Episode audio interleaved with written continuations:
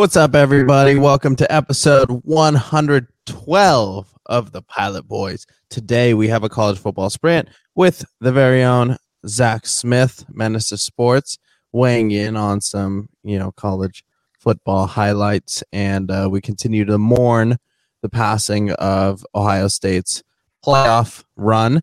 And in news and notes, you know, V and I kind of chop it up, break it down, keep it a little bit reflective today not really a structured deep dive. It's just more of us being us. So um, tune in, tap in. We're so excited to bring this to you today. Let's go. Welcome to the Pilot Boys Podcast, where you'll get the real on all things sports, music, and pop culture.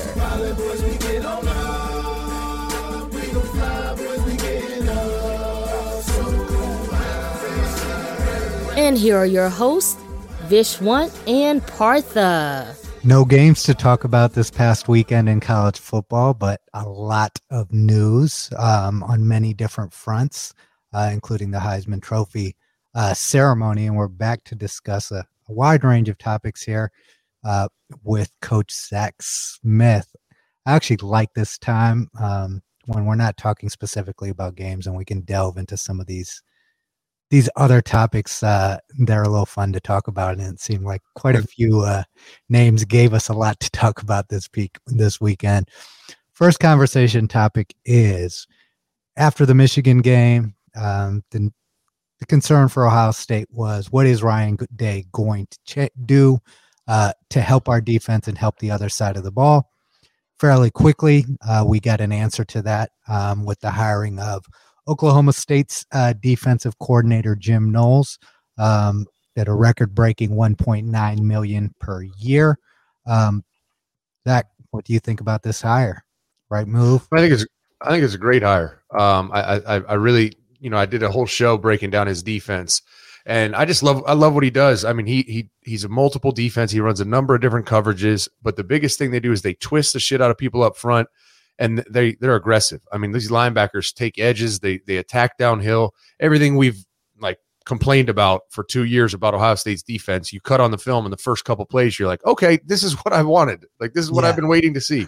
yeah. I mean, he has an All American linebacker right now at Oklahoma State, so, and and you know he obviously is going to walk into Ohio State and just drool over the talent that, that he's going to be able to work with. So I think it's an un, an unprecedented move by Ryan Day. He knew that he needed to have one of the best D coordinators in college football to run his defense. That's what he needs because he's running the offense and the program. He needs a big time D coordinator. And, and, you know, Mike Gundy was not trying to let him go. He was not trying to let Knowles go. He, he tried to mm-hmm. counter offer. And he even said in his press conference, he said, I tried to keep him, but we got outbid. I mean, yeah. Ohio State paying this guy 2 million a year almost. And Oklahoma State, I mean, that's that's slightly absurd because Oklahoma State has so much oil money that it's not even. I mean, they could have paid the guy. They could have just went to T. Boone Pickens for that money, and he would have been right. I mean, they could have paid him if they really, really wanted to, but he obviously didn't want to shoot that bullet. Yeah. But it's a great hire. I really like it. Yeah, and it's interesting with all these hires. Um, I think Mike Gundy, um, he's a he's always an interesting interview, but he, he kind of took an underhanded shot saying, "Hey, I don't know. We're not going to hire anyone before the bowl game because." Um, we at Oklahoma State don't like going into other programs midseason uh um, and taking their coaches. What are your What are your thoughts overall on on just this the nature of how this all happens? You have Brian Kelly in playoff picture jumping ship to LSU. Eh, something needs to give, I think. Right there, there should be some better rules of engagement set, or do you think it should be a free for all, guys? Well, I mean, I, I think it just, just comes down to how you want to work a contract. You can certainly put in there that they have to pay at some insane buyout if they leave before the season's end. Um, that's not hard to do, right? It's just normal contract rules. You could you could write a clause in there, and then, I mean, I, and I really don't know, other than getting the ink on the paper, I don't know why Ryan wanted him to leave before the, their bowl game. I mean, you would think that yeah. they're playing Notre Dame. That's Ohio State's opening game. You think that Ryan would have wanted him to game plan against Notre Dame, or maybe that was the thing. He was like, you know what? I don't want Notre Dame to see his plan against them. So I would rather hire him now so that he's you know doesn't have to play his cards against Notre Dame and then come here and play the same cards. I, I you know, yeah. there's so many levels of of why.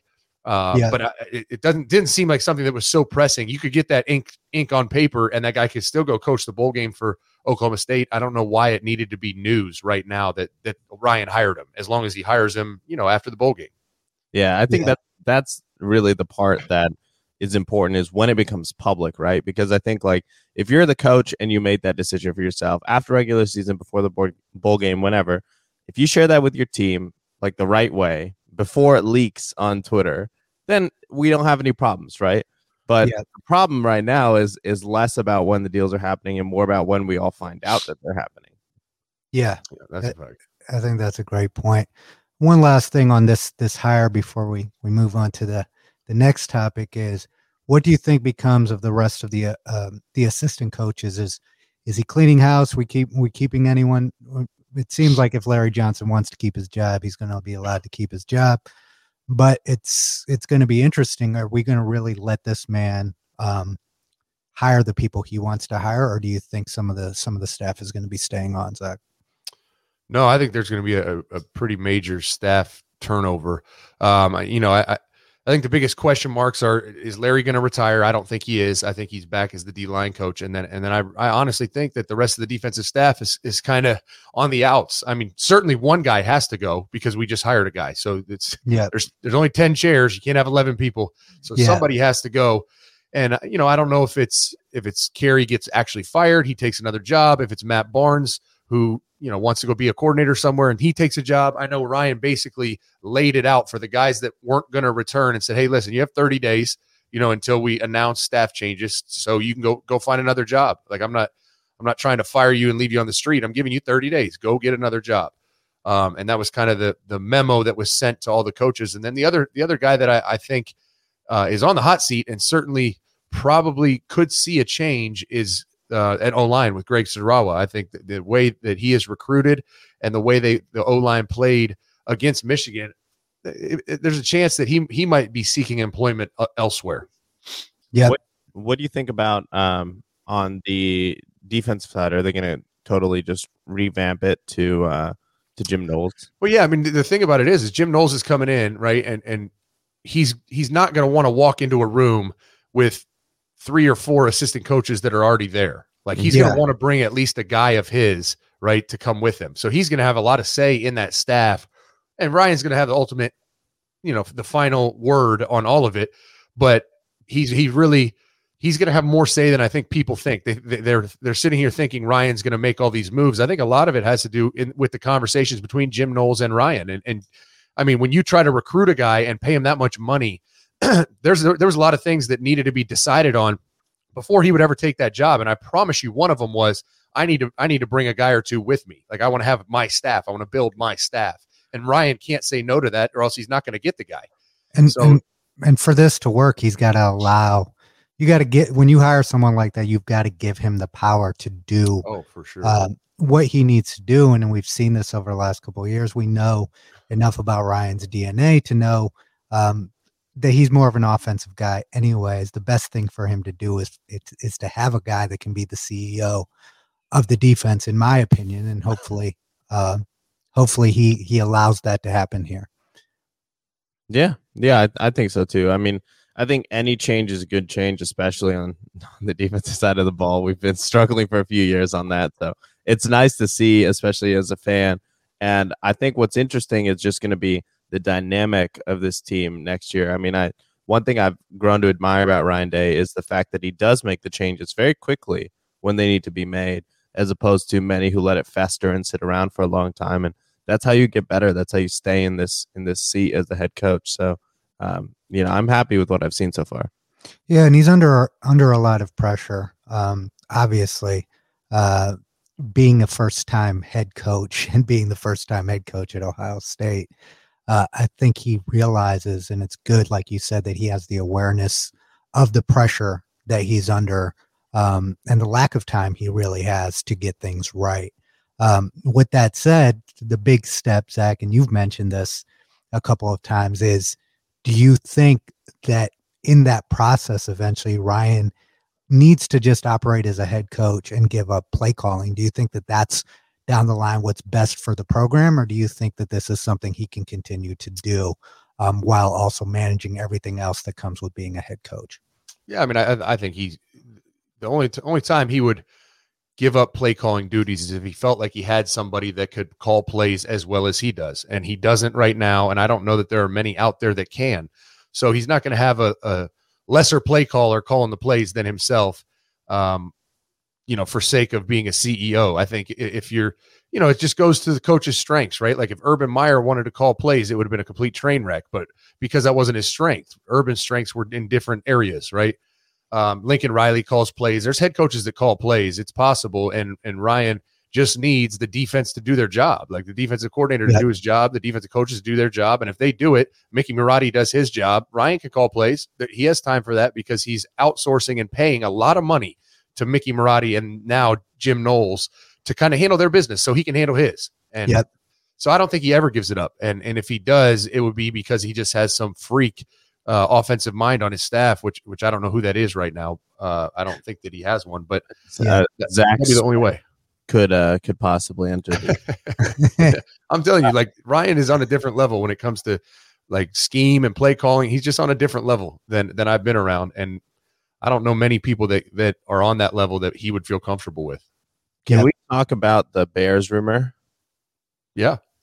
What? How does that even? First of all, where does that come from like a rumor like that and how like how do you evaluate the weight of something like that zach well i mean I, they're you know every, all these coaches have agents so those agents are constantly talking to people about yeah. ryan day's agent talking to nfl teams about him whether ryan wants to go to the nfl or not right. um, because his job is to present opportunities to ryan and ryan to say no so uh, I know Trace Armstrong's trying is is trying to get in on the the management deal and and kind of get out his, his agent business um, and get in on that that you know that G not GM but whatever he's going to be front, office, front office front office yeah. yeah. and he and he Bears. played for the Bears he played yeah, he for played the Bears for, for many. the Bears I think I think he's sick of being an agent he's done it for a long time he's one of the you know top two agents in in the country and so I think he wants to do something else. And I, am sure he floated the idea that you know I I I can take a real run at Ryan Day if if I get this job.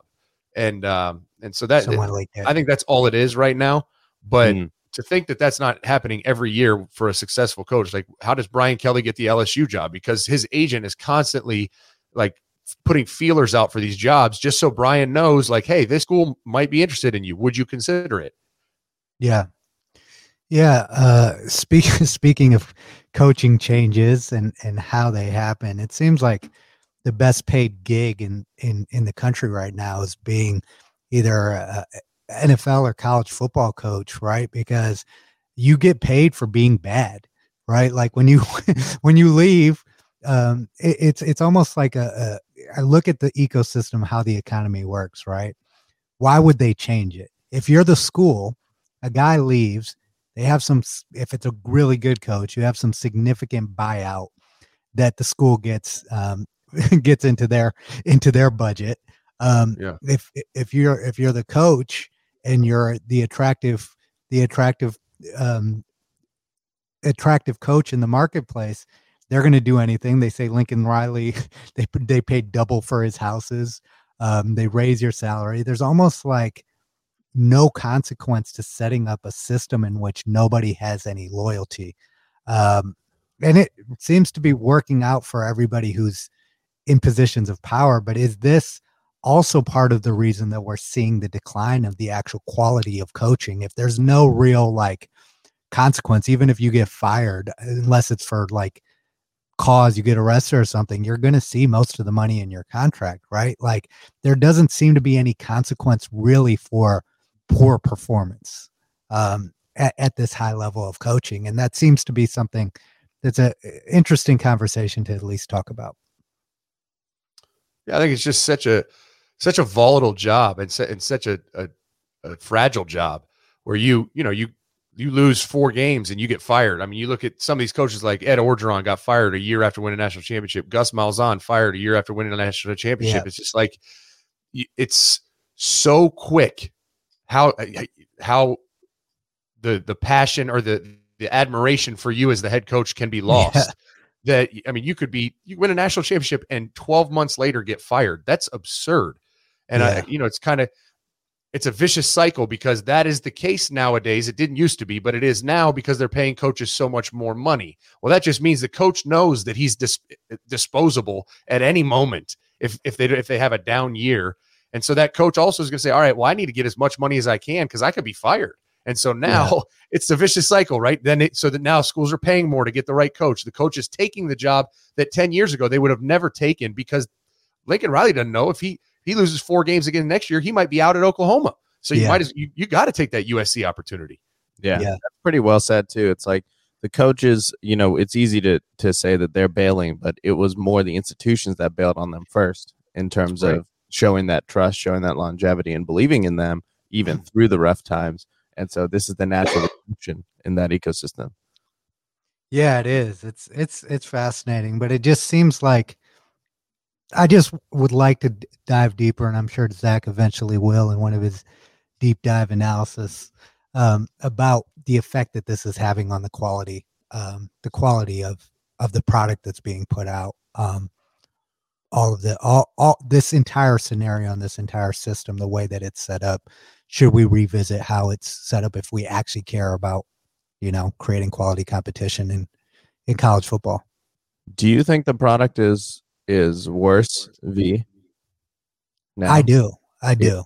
I think there are there was I feel like in the in the 90s and 2000 you were talking about probably 10 teams um, that that really were competitive. Now you're talking about 3 to 4. You know, um, and I think that that's a pretty significant a significant change. You've got big time programs that have just fallen like Tennessee, the U, Florida State, these schools were always top tier schools year in and year out. Now they just aren't, and they're not even competitive um, with the elite schools anymore. What do you think, Zach? Is college football better or worse? Yeah, I mean, I think that that it's it's getting more top heavy. You know, I think that that teams like Alabama that are doing it so well, Georgia's doing it so well, Ohio State's doing it so well in recruiting, development, and everything that that they're getting better and better at the top, and so that's kind of watering down that that second tier, right? And, and don't get me wrong, there's been some bad hires, and at my like my VC talk about Miami, Florida State. I mean, hi, hiring Will, Willie Taggart at Florida State still is. I mean, that's a, almost a program destroyer. Yeah. Um, so there's, I, I, think it really more is an advent of the hiring process than than the coaches and the coaching changes. I think it's it's the reliance on agencies to to make hires for athletic departments and they you know they pay out outsource these firms to go tell them who to hire basically. And they make these awful awful recommendations. And when guys get jobs sometimes you just scratch your head like what? Like that doesn't make any sense. And they got away from that a little bit this year. This year's been the wild wild west because it's not just hey go find me the next urban meyer at utah. Now it's like no i want the best coach in the country and mario cristobal is that. And so let's spend whatever we can to get him from oregon right? That's not yeah. how it used to be um, and this year's really the first year you saw Brian Kelly jump from a blue blood to a blue blood, uh, Lincoln Riley blue blood to blue blood, and then you know Mario Cristobal. There's been a bunch of them. Yeah, and then kind of the less splash hires are Florida. They go get Billy Napier from Louisiana, and it's like, yeah. all right. I mean, I, he's a great coach, but that didn't help in recruiting. That wasn't a splash hire. Like yeah. Miami's going to be kicking Florida's ass in recruiting because they made a splash hire. I mean, right? they just lost their quarterback to Oklahoma as a result of the hire. he said after he met with Billy Napier, he he went over to Oklahoma.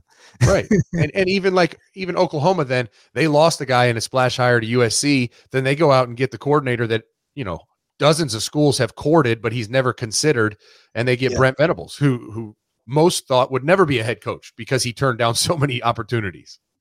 Yeah. I think the the other thing that's really interesting about this is that the programs that you're talking about that have not really succeeded in this modern era, in my view, you know, maybe not I think Alabama's just done a great job, but like a Florida, for example, doesn't get to use the same means they used pre NIL to attract players. Whether, you know, a lot of these programs, especially in the South, used cash, used cars, used a lot of different tactics to get players to show up. I think that was across the country in general. But when it's being measured and tracked and there's tax implications as well, the game gets harder.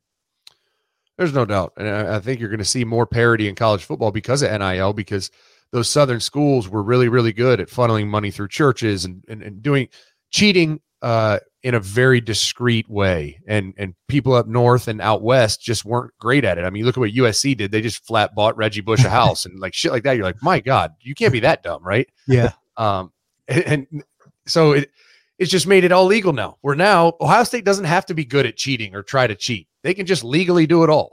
and so now they're gonna they're gonna be able to compete It with anyone in an- the South. it creates an even bigger competitive advantage for the schools that are well set up. Yeah. And you know, or, or- or we'll get to Urban Meyer a little bit. One thing we can say is that he's been very good at that aspect of understanding how to set up the infrastructure around an athlete for them to to to exploit all the benefits that come with coming to Ohio State in Columbus, where there's dozens of Fortune 500 companies. Outside of the hey, here's just a here's a here's a here's a car you can drive around. Like actually thinking about it at a more macro level, I think um, he's definitely been a trailblazer in that aspect. We can we can dog him out a little bit later on, but let's give him some credit for where credit's due. For sure. um, it's it's just an ongoing conversation that I think you know we'll continue to have. Um, but I, I personally think there should be more accountability overall um, for people to do a good job. There should be you should have some fear. Like I think you were saying, Zach, Charlie Weis is getting paid by like three different people right now just to sit on his ass and not be good at his job. And like, what kind of set? What does that say to the rest of us? You know? There's no doubt. I mean, there- there's there should be. I think I think it's all contract law. I mean, they're just they just Yeah. need to redo how they do contracts. The problem is it's such a competitive market that coaches will say no. You know, Yeah. coaches you try to put something in there that like if you lose five games, like the buyout drops, they're going to say absolutely not. I'm not. I'll go somewhere else and be a head coach. And it's so And competitive that you you kind of have to do what the coaches want. That's where this this organization that funnels millions of dollars from everyone called the NCAA sets guidelines that everybody needs to follow. Maybe that would be a good solution. Right. That'll, they're- that'll be the day. Money, money, so they want less rules. yeah. Uh, Absolutely. let's talk about Quinn Ewers going to Texas. Uh, you know, it was, it was a little heartbreaking. I was really hoping to see the mullet on the field uh, in an Ohio State jersey, but uh, you know, I, I think for a guy like that, maybe it's good for him to be closer to home. Texas is kind of a dumpster fire of a program the last few years. Is it going to get better with him there? Do you guys have any any sort of lens on this? Well, I'm a big Steve Sarkisian fan, and I know they got a lot of work to do because Tom Herman left the culture a fucking train wreck. But he he's doing it. I mean, he's he's got he's got the staff in place.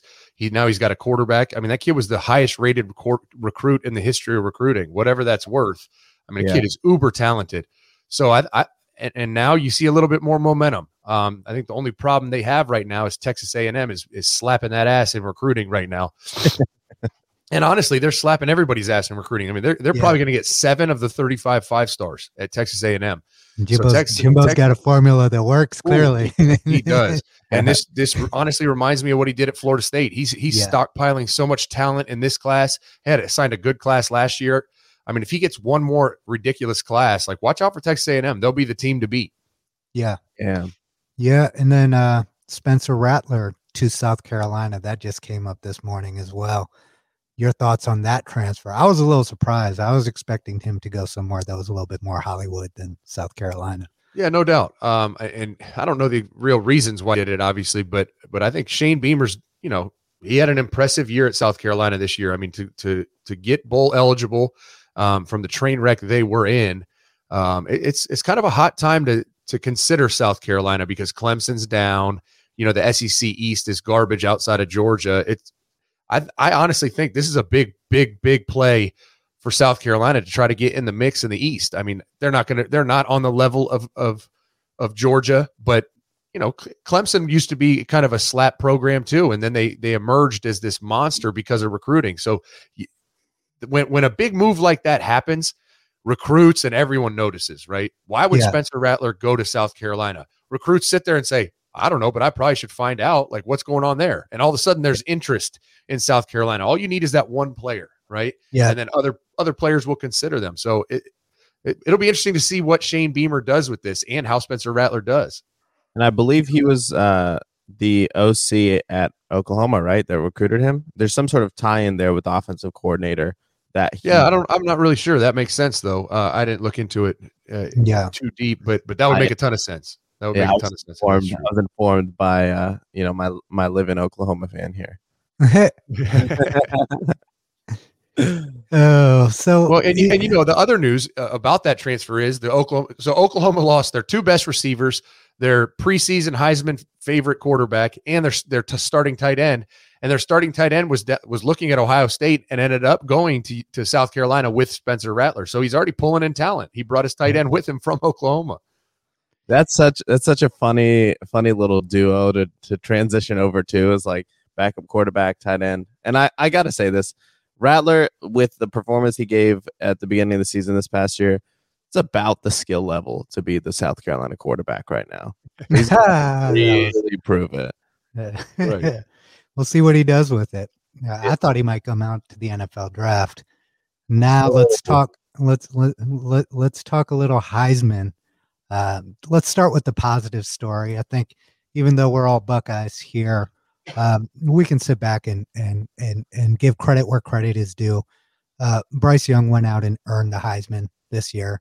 Seems Oh, like a great kid on and off the field. Just someone, regardless of what program you root for, a person you'd want to root for, energy and attitude you'd want to root for. Um, and to go into a school like Alabama um, as his first year's quarterback, knowing the pressure that Nick Saban puts on his players to deliver the way that he delivered, um, I think well well earned re- award for him. Yeah. Oh, without a doubt, without a doubt. I think. Uh, I mean, I, I think as we got down the home stretch, and especially after the what he did to Georgia, I mean, he just was the best player in college football, and uh, I still, you know, my sentiment has always been the same. He's not an uh, an NFL arm yet. He's he he's not. You know, he doesn't make NFL throws very often, but he is a baller, and he manages the game. He he escapes the pocket. He runs around and makes plays, scrambles to extend plays. I mean, what he did to Georgia was was unbelievable and um, that's that's that's the part of his game that separates him from C.J. Stroud. C.J. Stroud's a better passer, but Bryce Young is, is a better competitor. Honestly, like he has he has more juice, he has more energy. He you know attacks the game, and he's just out there almost playing backyard football and just balling. And um, I, I, I, you know, he he was definitely the the Heisman Trophy winner in my mind, unless. If you if if the award was not the award that it is, if it was actually for the best player in college football, I think it should have been Kenneth Walker the third from Michigan State. But Yeah. That's not what the award is. So for what the award is now, Bryce Young absolutely deserved it, and and good for him. Like you said, I think he seems like a great kid too. He reminds me of uh, Trae Young when he was in college. Like Yeah. fire. Yeah, for sure. Yeah. He's fun to watch. Like you watch that SEC championship game, and he was fun every time he took the field. You're like, "Whoo, what's this son of a bitch about to do?" Like I can't Yeah. wait to watch. I went with Yeah. the intent of supporting Georgia to watch it at a friend's house, and uh, I was rooting for Alabama within like five minutes. Isn't it funny how that works when it's, it's a game that you don't you don't it's not Ohio State, right? It happens Yeah. to me every game. I'm like, Yeah. you know what? I'd love to see Georgia win this game, and then you start watching, you're like, nah, fuck that. I want I actually like win. the guys on the other team. Yeah, right. I'm telling you, the, the game that I'm like most confused about myself is is the Michigan Georgia game. I don't know who I'm going to root for, who I'm going to want to win. No, I dislike both teams strongly. I attended Georgia Tech, so I hate Georgia. I'm an Ohio Right. State fan, so I hate. So who are you going to root for? I I hope they definitely don't want to see die Harbaugh win a and championship. nobody advances. I, don't, I, I- I wanted Michigan to lose in the Big Ten championship, so my, my I'm pretty clear on where I stand on A that. buddy, of And- a buddy of mine's a big Tennessee fan, and I asked him the same thing about the SEC championship game because Yeah. Tennessee fans hate Alabama and Georgia equally. yeah, And he was like, "What? Pick a winner." He was like, "You ever seen Batman? Like, I want Bane to come out and the fucking stadium to implode and everyone to die." hilarious. And, and and and I'll give you my reason why we shouldn't be uh, be rooting for Michigan or anything involved with Michigan with the complete lack of class and tact um, that that clown Desmond Howard um, showed during the Heisman Trophy ceremony in his job as a neutral analyst. Uh, Zach, I know you had some some things to say on Twitter that actually got quoted in uh, a couple articles I saw. So I'll let you express your your thoughts first. well, you know, it, it's it, it, it honestly had nothing to do with the fact it was Ohio State, Michigan. It didn't have anything to do with it being Desmond Howard. Um, I, one, I don't respect him as a as a as an analyst at all. Yeah, I mean, you watch him on game day, and his his opinions and takes are completely uneducated and just bad. And He's just- biased and always and I said biased. he there's two options here. One, he's either really dumb, like he's just not a smart person, or he doesn't do any work. He doesn't watch film. He doesn't actually form an opinion. So those are the only two options, which is fine. There's a bunch of those on ESPN. That doesn't that doesn't make me angry. Yeah. But why I tweeted out out at him was because he took a moment that was supposed to be a moment, a positive moment for kids, right? Yep. And Aidan Hutchinson made made a little jab at CJ Stroud, which was classy. It was fine. And he was really he wasn't even taking a jab at him. He just told him why he came back to school and what his goals were, which one of them was to beat Ohio State. Yeah. And then Desmond Howard, the, the headline after the Heisman was not Bryce Young wins Heisman. It was Desmond Howard takes shot at CJ Stroud. That was the hot the headline. A headline. 19, a 19 year old kid. Right. And, and and even further, so that's that's the main point, is like he made it about him. He stole the spotlight from kids that deserve the spotlight. He already had his moment on that stage. And he he it was completely selfish and just what what I said, a bitch move. Like he's a bitch for that. And even more so than that, he didn't even take a shot at CJ Stroud. He Yeah. took a shot at the offensive line. Those kids weren't even there. Like Yep. he took a shot at kids sitting at home watching, like they're smiling, looking at their buddy CJ Stroud, like up on the Heisman stage, and he takes a, sh- a shot at them for no reason. It was classless, and like I said, he's a bitch for it. He is Wow. a bitch, and then his response to me calling him a bitch further proved how big of a bitch he is. Well, I need I need to look this up right now. Do you have do you have okay, I missed this entire thing to our audience because I was moving and in the midst of some drama personally. So what the hell happened, guys? Well, he, a typical a typical Desmond Howard, typical Michigan type of move. Like the whole concept of a Michigan man, we talk about it a lot, is what they say that they represent and what they actually are pretty consistently with the people that I've interacted to who are alums from that school, played football at that school. They're just bitches. Yeah, That's the only way to describe it. Like, there's an absolutely no. This is a 40 some year old man. You're supposed to be an adult taking like the shot that the, the class bully would take uh, in third grade. Like, it was like a third grade joke, right? And it's like, like Zach said, is it's it, it shows a complete lack of connectivity or, or tag. These are 19, 20 year old kids. It's the Heisman Trophy ceremony. CJ Stroud is there representing his school. Eh, What Aidan Hutchinson said was completely fine and fair, but for because that's his peer, right? And it wasn't as bad and as classless as what Desmond Howard did, which is take a shot, like Zach said, at people who weren't even there. And like it was almost like he'd been waiting eight years to come. he- He like set up this joke for eight years, and he's like, "Hey, I'm gonna. Here's my opportunity. I'm gonna do it." And it's like, dude, like what is wrong with you? You're a Heisman Trophy winner yourself. Like, act as if, right? Yeah, and and like the whole look at the whole thing. Like they asked Aidan Hutchinson, like, why did you come back? And he said, well, you know, we had goals, we had unfinished business. We we wanted to make the playoffs, we wanted to win the Big Ten, we wanted to beat Ohio State, and CJ standing right there. That's all he said. And then then Tebow like laughed, and Tebow what he said was perfectly fine. He was like, Yeah. oh man, I'm glad Kenny Pickett's in between you guys, and it was like funny. And then Yeah. Des. Desmond had to go that the next step, and he was like, "Yeah, he's protecting you better than your O line did." It's like, Wow. whoa, whoa, buddy! Like this is the Heisman. This is a like a magical night. Shut the fuck up. Excuse my language. Wow. That's somebody who, despite everything that he's accomplished, is still extremely insecure, right? And and and, and I don't know where that insecurity comes from, but it seems like ESPN consistently always wants to have this antagonist on set, whether it's Mark May or Desmond Howard, and it's like it's I don't think it's healthy. Maybe it's healthy in the Twitterverse to have people like this around, but like Zach said, his analysis is always off. He clearly doesn't know what he's talking about. He's always the least prepared on set, and yet he's consistently promoted as a key part of the college football game day crew, and it's just a weird thing to me. Yeah, it's, Wow. He's No. he's he's already gotten too much time from me. I mean, he, he's, Yeah. he's, Yeah. I just saw his tweet back at He- you, but he- it looks like you got a lot of followers out of this whole drama. Well, it's like anything else. The- These these national sports national media people that want to want to like. First of all, you can only say one thing about me, and that's that I was a wife beater, which I wasn't. But it's like it doesn't hurt me. It doesn't bother me. I mean, it's three years running. I get it. I get it. Some people are too dumb to look into the situation, and so he when he says that stuff, there these media people are so dumb they don't realize like that is just promoting my platform, and it's only going to help me in listens, Yeah. downloads, advertising, revenue, everything. It's like have fun, man. Take all the shots. Your 500,000 followers now are going to listen to my show to hear what I say back, right? They're just 100%. And when They're they tune very when they tune into your show, they're going to hear real analysis that they don't Right. get from from Right. And that's the other part. I'll probably steal them from his dumbass. They'll be like, wow, this guy actually knows what he's talking about. me. That's a very nuanced, thoughtful perspective on football.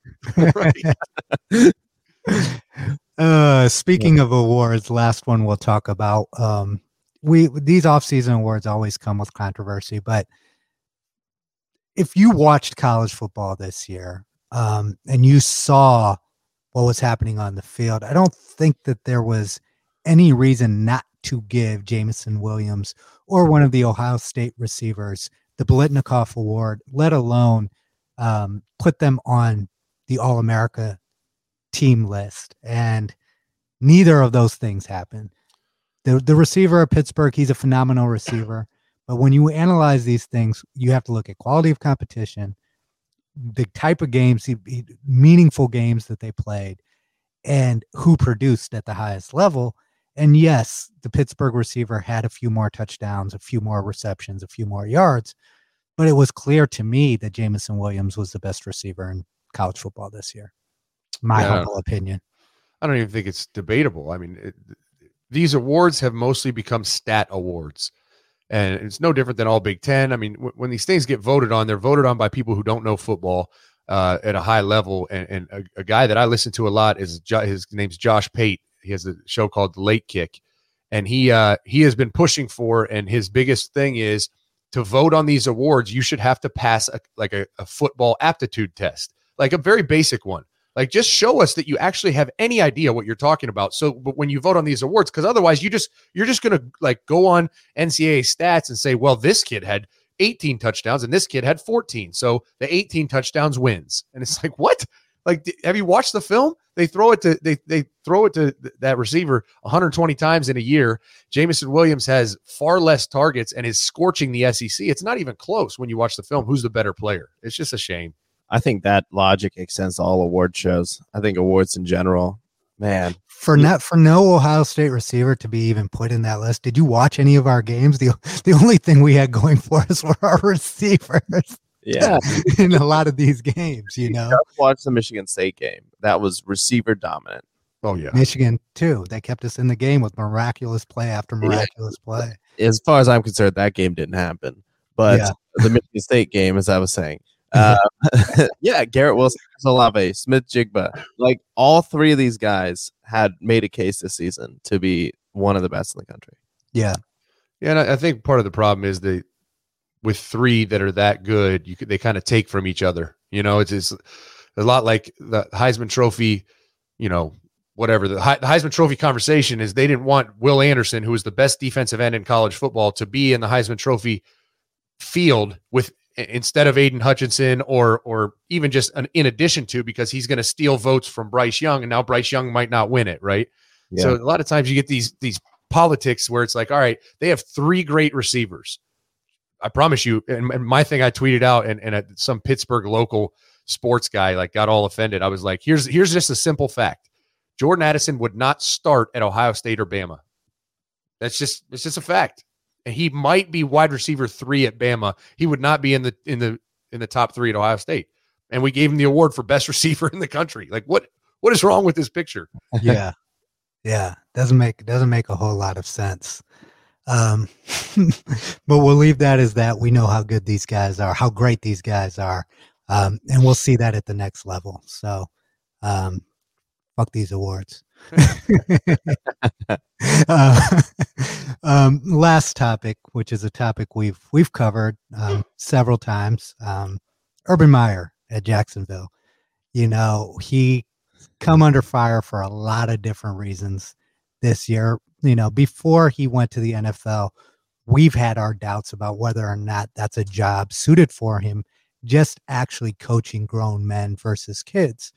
Um, Urban Meyer's style is Zach knows better than anyone else, having worked for the man for most of his life, adult life Right. um, takes a very dictatorial approach to coaching generally. It's my way or the highway. You guys are going to do it my way, or um, I'm the smartest guy in the room always. And when you're dealing with, first of all, players who are making millions of dollars and are not 18 years old anymore, um, and then coaches as well who have earned their keep um, throughout their own coaching career. That style we thought might not mesh uh, very well, um, and it clearly isn't uh, working in Jacksonville. But it's a very interesting situation that the owner faces. Um, he gave him a six-year contract, um, and he's on the hook for most of that salary if he does fire him. I think they should have taken the opportunity maybe earlier in the season to fire him with cause if that was what the goal was. But what do you do in a scenario like this? Because I don't see Urban changing who he is. Um, and I don't see NFL players changing who they are or front office people or or other coaches changing. What happens in this situation, Zach? You you can shed a lot of light on on this scenario and, and, and kind of what it's like dealing with that type of style of of coach and leader. Yeah, I, I think. I mean, I, I don't think they're going to fire him this year. Uh, I certainly will not be surprised if they do, but I don't think they're going to. And I think that is going to give Urban the opportunity to reflect and and try to change his approach to things. I think the, the biggest issue is not Urban's ability to put together a plan that would be successful at the NFL level. I think the yeah. issue is that when things aren't going well and he faces adversity, how does he react? Because traditionally, he has absolutely imploded and went full on psychopath. And that's what he clearly is doing now, telling the staff they're losers and he's a winner. And, you know, the players are all bent out of shape because of how he's treating them and not playing the best players because a kid fumbled and all this stuff that is just not NFL football. That is college football. And if he can stick to his plans when he's not going through adversity and losing his absolute mind, um, then I think he has a chance to turn it around. But it's going to take. I mean, they're they're going to have to bring in a ton of players because they, the biggest problem they have is talent. I mean, and and, he's got to build a culture, and he's not building a culture that they're that they're thriving in right now or enjoying, for that matter. Um, so I don't know. I don't know the answer. I don't. Can he do it? I, I said he couldn't do it before he went. It's looking like I'm probably right. He, he's he's just not built for the NFL. Um, I've said that since 2005 when I uh, really 2001 when I when I played for him. Um, he's just not an NFL coach, and so could he turn it around? Absolutely. He's a smart guy and he he's been very successful, but will he? I, I have my doubts. Yeah, it's like you said, the personality aspect. Are you going to do the deep work to understand why you're such a sore loser? Right. Like, mm-hmm. and how irrational could you possibly be to think that you are going to go into the NFL with a team that I think finished either one or 16 or 0 and 16 last year and think that you guys are going to contend for the playoffs. He had to have at least been told by someone, hey, it's going to be a few years or a couple years before you can turn this thing around. For him to actually think that they're supposed to be 12 and 4 or whatever and they're not supposed to be losing seems to be a, a personality flaw more yeah. than anything else. Well, and I think it's just something that he's never went through. He's yeah. never he, everywhere he's went, it's been instant success. And what he doesn't realize is, I mean, he has he has two winnable games coming up. He has to play the Texans and the Jets, right? He they could win those games, right? And they're, they're probably going to lose to the Patriots and Colts to end the year. But a three win season in year one, you know, with the amount of young talent they brought in to build for the future, that's not that's not a, a, a failure, right? That it's going to take three years to get them to the point where they might contend for the playoffs. Like this is not a short term fix like it is in college. And the problem is how he's handling going, you know, one in whatever they are, 12 right now, one in 11. Um, that that's the issue. It's not that they're not winning. Everyone knew they weren't going to win year one. It's how he's going about his business that's that's killing him and and honestly harming the the culture of the team. And it would be a, a four win season, by the way, because they beat they beat the Bills as well as the Dolphins. I think they have a tie on their record too, don't they? Or no? That's a good question. I don't even know. They are two and eleven. Okay. size. But okay. still, I mean, that's uh, that's honestly not that bad for an 0 and 16 franchise. Well, I think what he's no. doing more than anything, and this was an issue toward the end of his Ohio State tenure with JT Barrett, right? And other players, is like, why is everybody on the team knows that James Robinson is a better running back at this phase of his career than Carlos Hyde is? Yet what you're seeing and showing to your team is favoritism, right? Because oh, he's yeah.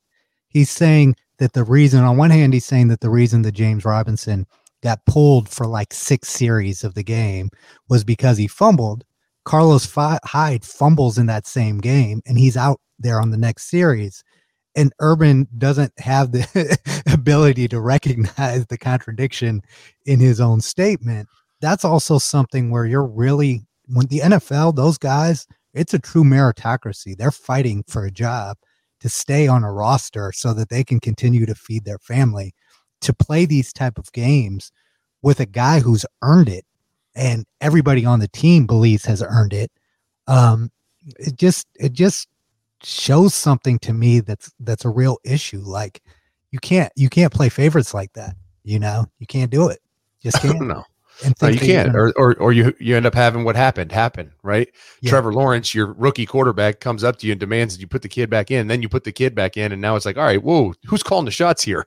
The, Yeah. the long haired, you know, twenty two year old or the veteran uh, national champ coach, Young young Jesus. right? Young Jesus. urban saw the light emanating from his A circle behind Trevor Lawrence's head light up, and he was like, "Oh damn." But I- but I give credit to the kid for having the balls to to step up and and and do that and do it in a ta- as tactful of a way as you possibly can. But he was basically like, "You're putting me in position to lose, bro. Like this can't Right. happen." Yeah, let's, let's be real too. Like Trevor Lawrence, both him and Justin Fields, there's there's never been an issue with those. Those are some good dudes. You know what I mean? Like Urban's in a good situation in Jacksonville, and isn't that a Brown owner? Yeah. So Oh, I, I wouldn't be surprised if we see V in that locker room pretty soon talking to Urban. We all know how it works. Well, you know the, the, the thing about it is Shad Khan is the owner and and he's I don't want to say he's like the Rooney family where but but you know the Rooney family stuck with Mike Tomlin for a while and Yeah. before he won the Super Bowl. I mean they they were loyal and they wrote it out because they believed in what he was doing and Shad Khan's kind of had a history of that yeah, of giving yeah. guys three, four years that are that are train wrecks because he's like, no, I hired this guy. I saw something in him. I believe in him. I'm going to ride this out and give him a chance. And Yeah. so the question is, I mean, he even came out today and said when someone asked him in an interview, like, what are you going to make a move or whatever? He said, I'm going to do what's in the best interest for the team and the city of Jacksonville. And you're like, oh boy, that's not the vote of confidence Yeah. you were looking for. and I don't think he wants to. He wants to bring on a, a another six year co- pay out a six year contract and go here and find somebody else that quickly. no. I think he's going to talk to Urban and be like, "Hey, the extracurriculars in the headlines need to stop, my guy. Go yeah, back but Dublin if you need to go to, go to your pint house." You know what I mean? right.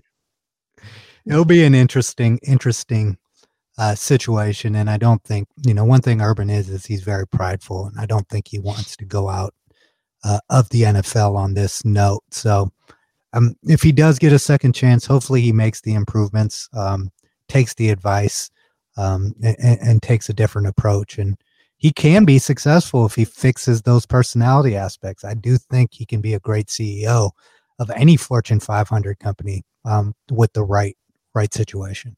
There's no doubt. And I think the one thing that this is cementing, right, is, is either he gets it right and fixes it and, and has some success, or you're guaranteeing that he coaches college football again because there's no way this is the the curtain call to Urban Meyer's career. He's way too prideful. And, you know, you could go further than prideful and say conceited, cocky, arrogant to go out and this be his his final, you know, countdown. There's no way. He he'll be back in college football within the next five years. Final question: Where would he go if he went to college? Uh, probably Michigan. Uh, I don't know. I mean, I don't know. It's I mean, there's a there are a few programs out here, you know, Florida State. Utah. He could be the hero. He he he I- wants to. He's got to go somewhere where he can be the hero. I think Florida State, Tennessee, those type of programs are are Notre Dame. I mean, I'm I'm rooting for Freeman, so I don't. Necess- but if he doesn't get results in the first couple of years, that job will be open. You know, those are the type of jobs he's not going to take anything outside of that type of job where he No, can he- come in and be the hero. no, he, he's only going to take a, a a job where he feels like he can win a national championship. So, I mean, I, I don't know what what that job is to be honest with you. Uh, Florida, he could go back to Florida, although they, you know, it's They like anybody else. there. They hate him down there, but so did Ohio State fans. Hated him more than anything in the world until he became the head coach. Then they loved him. That's why I see Florida State as a possibility, right? Be the real bad guy. but I don't know if he can. they they need to. he would need he would need bodyguards everywhere he went in the state of Florida Yeah. if he took Well, the Florida that- State job. On that note of speculation, tweet us if you have a possible destination for Urban Meyer to end up should he get fired this year. Yeah. it's at Pilot Boys Podcast or at Coach Zach Smith. The Twitter I just checked out to figure out what was going on with the Desmond Howard beef. Very exciting. Thank you, Zach, for joining us this week. Absolutely. Thanks for having me on. Show the Pilot Boys some love by getting some of our exclusive merch at shop.pilotboys.com. You're listening to the Pilot Boys Podcast.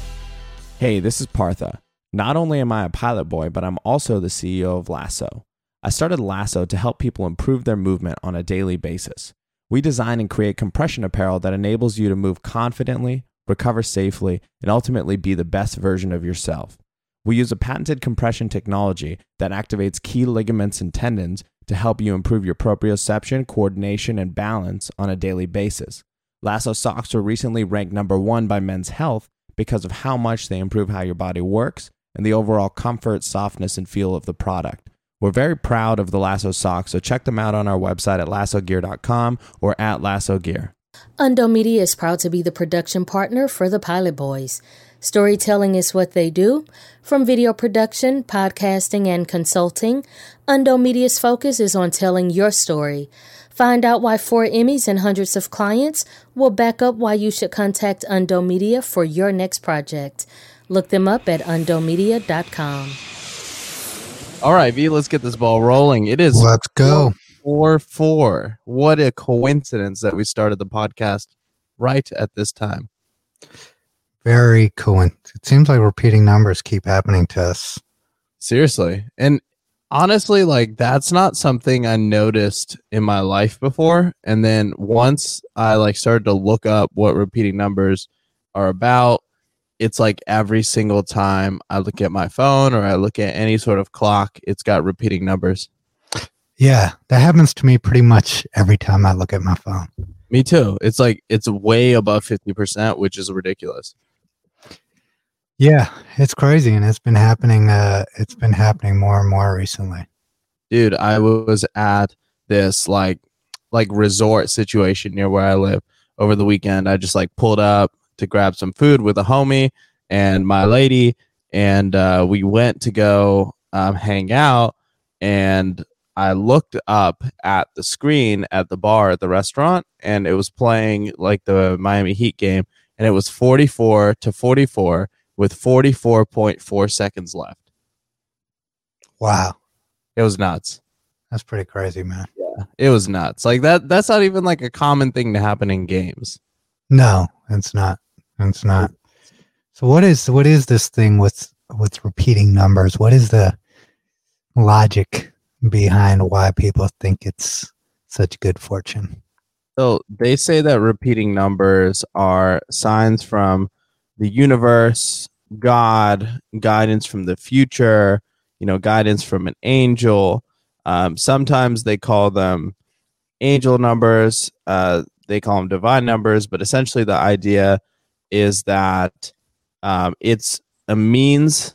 This is a spiritual set of beliefs, but it's a means that the universe uses to communicate with us. And so it comes from this belief and this worldview that we are operating in a realm where our senses are giving us a very limited scope of what's happening around here. So the belief is that what we see, smell, touch, feel, what taste taste is only one part of this world. And there's so much other stuff. Like I think many of us can relate to that feeling when, you know, you go into a room and the vibe is bad and you're just like, whoa, like weird energy in there. Or you go to a sports event and there's just a certain certain like tension or aura in the room and you can feel it just pop when somebody commits an action that goes the other way, right?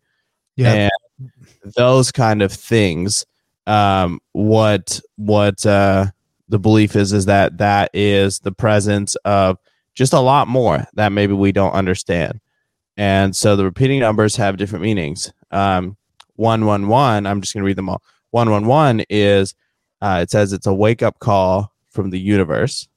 Uh, two two two is often associated with relationships and partnerships. So when you see it often, it means it's time to pay attention to the people who are either coming into your life or a part of it. So it's the universe telling you your soulmate is nearby. 333 is called a trinity number. And it starts coming up when you need to align your mind, body, and soul. So it could be a little alert to let you know that one of the areas of your life is out of balance. Maybe you're working too hard. Maybe you didn't sleep enough. Um, 444 is home and family. It's also that Jay Z album, that epic album. Um, it says it's a it's a um, sign that you should start paying attention to your inner circle. It's not just family; it's your closest friends. Uh, you know, spend time with your loved ones. You know, check in on them, etc. So maybe that was the message today. V is that I should check in on you a little bit more. might be, might be. Five five five. I'm just running through this list. The five five five, and you know what's so funny? I'm just gonna interrupt myself. The first thing I ever learned when I did media training when I was younger is that you should never talk for more than I think it was a minute and a half on radio. I have far exceeded that on this. We do that all the time. A lot. We don't follow any rules. No, we break them all. Yeah. Break them all. So the 555 it it means there's momentum to move in a new direction. So it's saying uh, look for new opportunities and be ready to seize them when they come your way. 666 is actually a positive meaning. Um, it's connected to an idealistic worldview of optimism and the possibility of nurturing.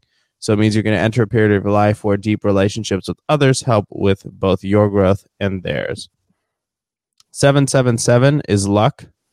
If that appears in your life, it means you're about to get something very wonderful with very little effort. And it's like also slot machines. like a slot machine. Exactly. Oh, that is interesting that we use that. Mm-hmm. And then it's also tied to intuition. Um, so that means you should take gut feelings very seriously if you're seeing a lot of sevens. 888 is connected to building and creation, but often that building is metaphorical. Um, so it's it's a time for long term planning, is what it says, and you know setting setting goals for yourself. Um, another important meaning of 888 is realism. In particular, when people see this repeating number pattern, they're often just about to learn an important truth. Finally, 999 is linked to broad concerns about the planet or the human race. So if you see the number nine repeating, you may soon be presented with an opportunity to help a huge number of people, either one at a time or all at once. That is very interesting. Very, very interesting. Thanks for that rundown, Partha. Now we know everything about About- numbers. Yeah. And if you listen to this podcast, you have a fun fact for dinner tonight. Yeah. Definitely. It will impress it will impress your mate. it's interesting too because it's like I think about you know if I were to try to rationalize like repeating numbers, it's like there's so many things like clocks, like uh, highway signs, like so many things that we've designed in humanity that have numbers and use numbers in certain ways. So it it makes sense that um, you know repeating numbers can happen, but at the same time, for the most part, I believe, you know, you might have fact check me on this. I believe that studies show that if you ask people to randomly pick numbers, it's less likely that they will pick repeating numbers when a person is trying to be random because our bias in in us trying to be random leads us away from using the same number in in repeated fashion. So theoretically, when you're seeing a repeated number, it should actually be the least likely thing you would see Interesting. in Interesting. addition to the statistical significance of um you know repeating numbers being you know one of 10 times one of 10 times one of 10 Oh yeah, you missed one though. what You need to know the eleven eleven. let's see 11 11 that one we've been That seeing one's one of the most common ones used. Eleven eleven, make a wish. Yeah. it's a reminder that we are all one and all interconnected and it's also a call to action asking you to align your thoughts and actions with your highest good and best self. Interesting. Wow. And we turned that into asking the universe for things. Make a wish, yeah, right? yeah. Like be your best self, and we're just like, can I have a pony? uh, goes back to the genie and the three wishes. People don't ever understand uh, the deep meaning behind uh, your three wishes, and everyone seems to fail the test. Uh, that's like something I've been considering a lot. All of these fables of tests, right, and all this lore of like challenges you have to go through. I think like w- life should be more like that. And maybe life, life Maybe. is that. It's Yeah. whether or not you see the tests or not, and whether you you are aware that you're failing or passing them. Right? Like life is really a series of tests um, that you start with as a child. It starts with learning learning how to open your eyes. Right? That's a test. Crawling is a test. Walking is a test. Right? Mhm. Are you? Are, and the tests get more complex as you get older. Um, but it's always a series of tests, right? there's some uh there's this like Kanye clip I saw once. I can't remember the um the exact quote, but someone's like, uh, you know, like, can you answer that question? And Kanye's like, I'm not gonna answer that question. He's like, Oh, why? And Kanye's like, if I answer that question, if I answer every question you give me, that's the same thing as me taking a test. And why would I want my whole life to be a test? Yeah, I think that was on the Pilot Boys podcast TikTok, actually. yeah, I think it was. You I should think it was. well, if you're listening, that's been bustling. It's been growing quickly. I know, close to a thousand followers. Shout out to our boy Shri, Shout out Shri, making kicking, it happen. kicking ass and taking names over there. Yeah.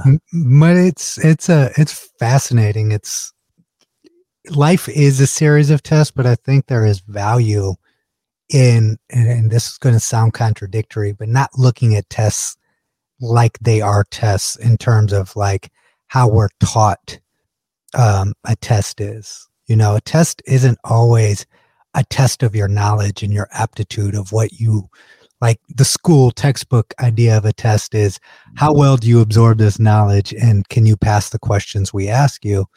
I think real life tests are not really about what knowledge you've you've you've actually absorbed, but how much common sense you have, right?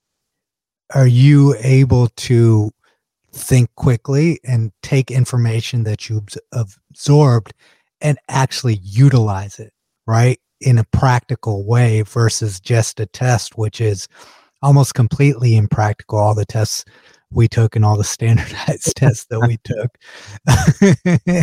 I think that would be that, that would be the difference between real life tests and, and academic type of tests. Yeah, I think I think you're you're pretty accurate in that. You know, overall it's like this this whole journey that that we all find ourselves on is full of these challenges that often yield different outcomes if you answer them the right way, right? Just like the fables. It's Yeah. like if someone asks you a question, you answer it in the way only you can. Usually that unlocks a, a part of the world or part of this experience that you may not have known you could actually access. Yeah. Yeah. It's pretty intense and fascinating how much um, the things that happen for you in life are a result of the momentum you create in your life.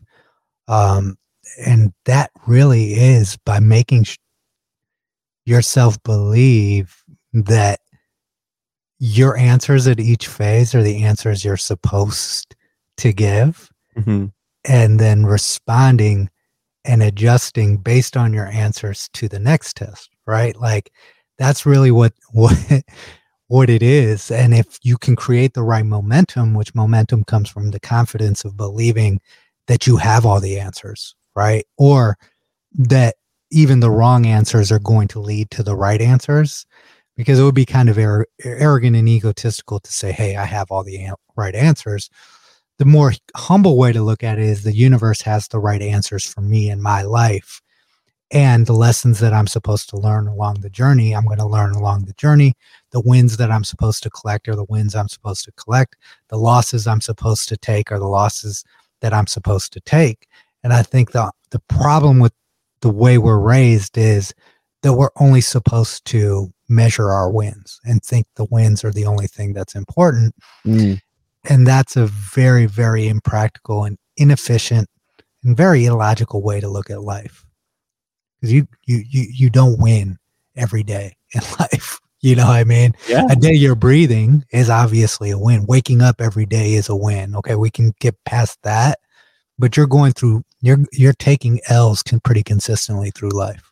Yeah, you got to, you know, you Yeah. got to. But at the same time, it's like the the secret to happiness is the lack of expectation around wins and losses. Just take what what comes your way. It's like I was reading this um this uh list of quotes the other night and it was just uh I, I wish I could remember what it was but I heard this quote it was like you can swim against the current or you can swim with the current, but you're gonna get to the same place regardless. Interesting. Like that that's really kind of how it is. I think we all think we have a lot more control over our lives than we do, but we really don't. We really don't have much control. Yeah, we don't. We don't. And we, that's this obsession with trying to control is actually, I think, um, is very damaging, right? And is when you talk about happiness, um, I think happiness comes from learning and knowing what you want to input into the world and not caring about the results, right? Yeah. If you just look at your life and say, This is what I want to input into this world, into this space, and you don't worry about the results, or you can get to that phase, that's true happiness because then you're controlling, you're in complete control. The thing you're in control of is your action. You're not always control in control of what the response is to that action. And I think when we talk about control, people want to control the responses Yeah. to everything that they do. And you just can't do that because no two people think alike. And you're not going to ever get universal acceptance of anything. If you don't have to look any further than our presidential elections, most of our elections are won at like a 51 to, to 49, 50. They're not they're not like runaway. You never see a 80 Yeah. 20 presidential election. You know what I mean? If we did, it would be cause for concern, I think. yeah. Yeah. would be. It Yeah. That's a that's such a great point. I mean, life is very nuanced, and we were actually talking on the phone just earlier about this. It's like you can't if you can see many steps ahead on the chessboard, you can't make sixteen moves at once. You have to make a move and then Yeah. wait till they make their move or till the world reacts to the move you've made, and that's like that is unrelated to you having to eat and pay your bills and pay rent and like live your life. Like those are two separate things. And a lot of people don't they don't realize that. They try to force the chess moves they make to make the money immediately and try to make multiple moves at once. And just end up failing at all of it and i think we we all okay not we all i think most people who who have found a level of personal fulfillment can attest to the fact that life is a slow game. It doesn't move as quickly as people would like you to believe it does. It is a very slow game. It is a very slow game. And the other part of it is is that um, a lot of people want this comes with ego is and and the idea of control. A lot of the results that you get in life don't come from actions that you take. They come from the actions that other people take. And sometimes they benefit you, right? And that's as simple as if you create a product, think about it this way. If you create a product and to generate revenue for that product, someone else needs to decide to buy that product. That has nothing. Yes, how good of a product helps determine that, but you have no control once you create the product, how the market is going to respond to that. Right. And it, if you look at it like that and you start framing life like that and saying, I can control only the variables that are in my control. And hopefully, if I'm selling a product or I'm starting a business, if that's what you're doing in life, hopefully that results in someone else saying, Hey, I want this, right? It's not you. It's very rarely you. Yeah. yeah. Hundred percent. I think there's two ways to do it too. There's like there's the brand way and then there's the sales way. The sales way is like, hey, you talk to every single person. You're like, hey, I made this thing. It does this. You should use it. You should get it. You should buy it. You should buy Yeah. it. You should buy it. And then the brand way is like, all right, I'm gonna make some cool shit and I'm gonna live my life. This is what my life looks like. And then people are just like, wait, it can look like that. Help me make mine look like that. And you're like, Yeah. yeah, buy this thing. Yep. And the brand the brand way is, you know, is is powerful because the brand way implicitly understands that everybody isn't your customer, Mhm. right? Exactly. You know, i i it's in so many different worlds. Like you look at music, not everyone is going to to to affiliate with each genre of music, but the people that like a certain type of music are loyal to that music and the people who make that music if you seek out that audience you'll be successful but if you try to go beyond that your results won't be the same Yeah, well said. You know, it's it's such a I think it's such an interesting thing that we're all trying to do in this day and age. I I've been talking to you a lot, V, about the changes that we're noticing in the new generation coming up and in general, like a huge struggle that I feel like people are facing after COVID with with the change in work style. You know, we had I would say like the best way to think about it is that pre-COVID institutions were creating our structure for us, whether that was school, whether that was university, or whether that was a job. People could live their whole lives being told exactly where to be, exactly when to be there, never having to actually have a sense of personal responsibility. Yeah. And post COVID, now companies are saying work from home, and people are saying, I don't want to come to the office. I want to work from home. I want ownership of my time. I want ownership of my freedom. I want to be able to have multiple income streams. I want to be able to do whatever, you know, whatever I want to do. All of that was accessible before, right? yep But people weren't getting it before because they didn't have the necessary Yeah, y- y- yep and it's creating a dilemma for corporations and so many institutions that are structured in this way to have the worker bees for a lack of a, a, better word people who you, you give a schedule you tell them this is what you're supposed to. they're not they don't want autonomy right they Yeah. don't want they don't encourage that and so it's creating it's like you said it's creating a, a very unique situation um, that we're in because on one hand you have a lot of people who probably wanted freedom but don't realize that they cannot be productive with that freedom um, and they don't know how to set their own schedule the people who are thriving are people who thought like entrepreneurs before covid right Yep. and and those people already created a system you and i both are people who if they tell us we need to be there at 8 a.m we'll ask why the fuck do we need to be there at 8 a.m if we can start at 12 p.m and finish the job Or right vice versa. Yeah. Well, if they say you need to be at this thing at 8 a.m., we're there at 7:30, bells on, ready to fucking play. If it's we a- already started yeah Yeah. you don't need it you don't need a start and stop time you know Yeah. And and and that's the reality of what this new scenario is is we're going to find people who thrive on freedom. That's such a valuable trait to have. If you can be productive with freedom without oversight without a manager without a teacher without a, all these people that they've put in our lives throughout our lifetime parents or another group right people to hold you accountable to yourself, essentially. You know what I mean? Yeah. These are all people that are put in place for everybody to be held accountable to themselves. Work on being accountable to yourself.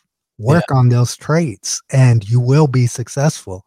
And being accountable to yourself means understanding your flaws. Like if you're not a morning person, might not be the best time to do the most productive things. If you're a night person, work at night. It doesn't make a difference when you do the work, just do the damn work, you know? percent. That's like that's that's such an interesting point too. Is that in today's day and age, people almost have, and I, you know, I notice this in myself at times too. It's like you feel like you shouldn't work in the evening, even though that might be time that that's like really productive for you, even in university or you know whatever. It's like that. It's funny how we have the flexibility to want to do shit during the day. We want to start later, but we don't want to end later. We want to end at the same time and go do whatever else we want to do. yeah. It's it's weird.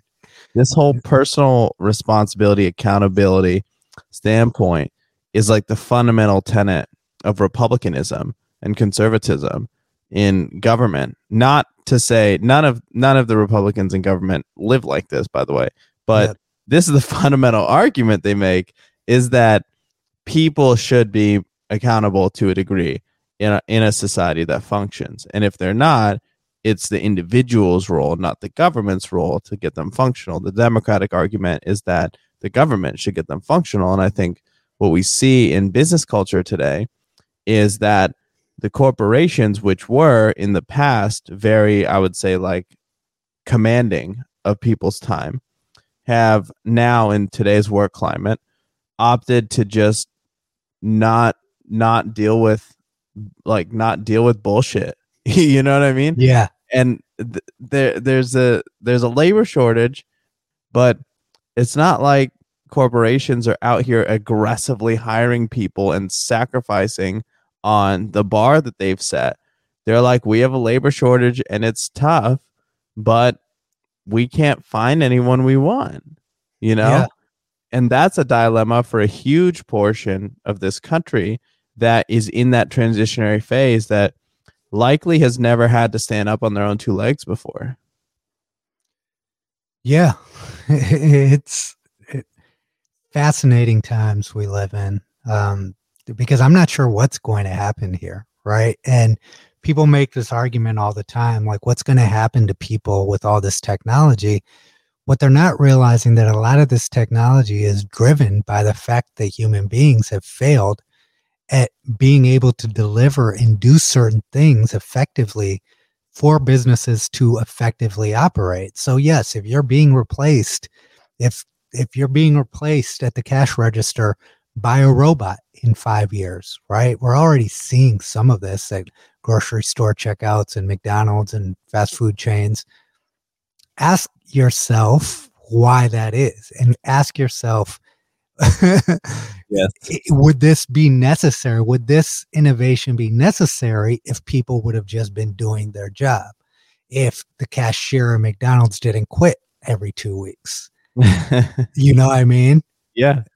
These these are the hard questions when it comes to technology that human beings don't want to answer. Now, there is a pertinent question too, and that's of what then are human beings if if we're going to have technology and robots do all our work what is our purpose and that's becoming a real question Yes.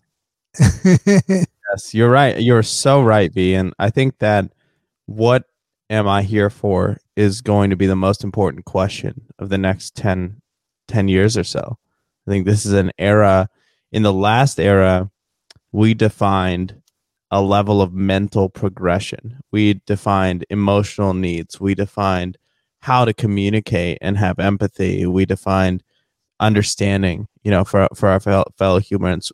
Humans, we define tolerance, and those concepts aren't everywhere, but they're here for sure, and they're vocal as hell in America. And that to me implies a certain level of societal sophistication. And uh, you could look right on Maslow's hierarchy of needs.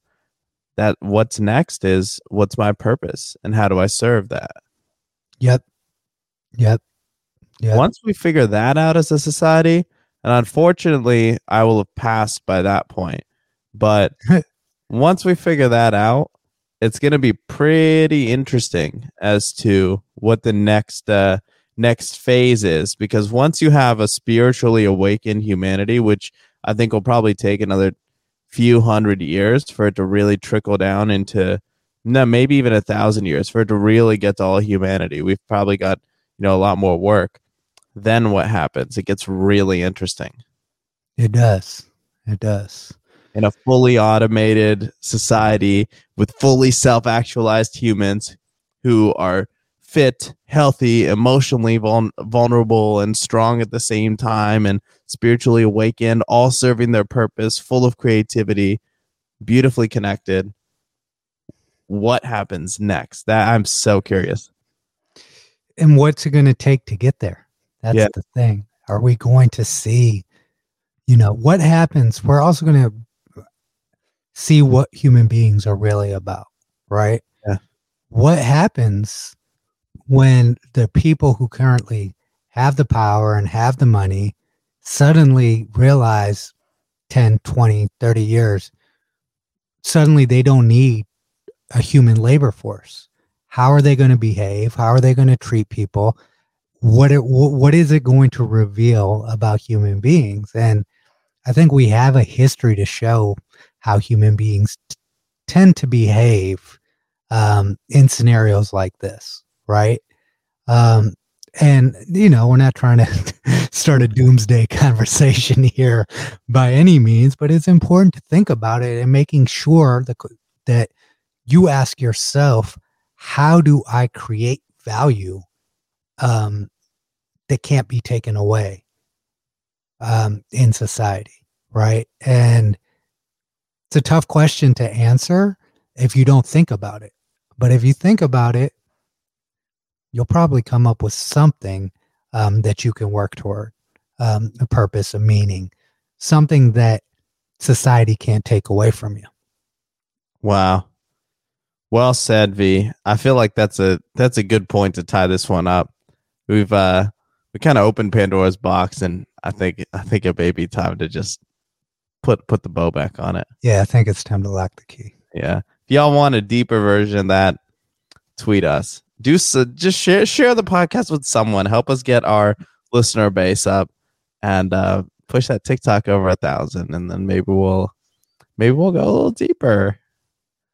I would love to share some like crazier worldviews on this podcast.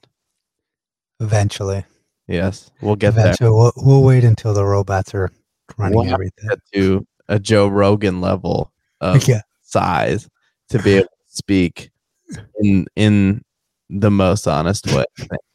Do you think Joe Rogan is even being honest, or do you think he just says, "What random shit am I going to say today?" That's what I mean by. Let's just be provocative to be provocative.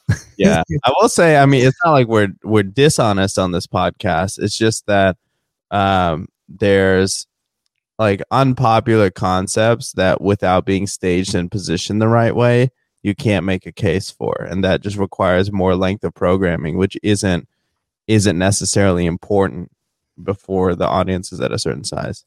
Yeah, hundred percent, So hundred percent. Until then, let's Yeah. stay moving. Always remember to be you. You is fly. Pilot Boys out. Pilot boys,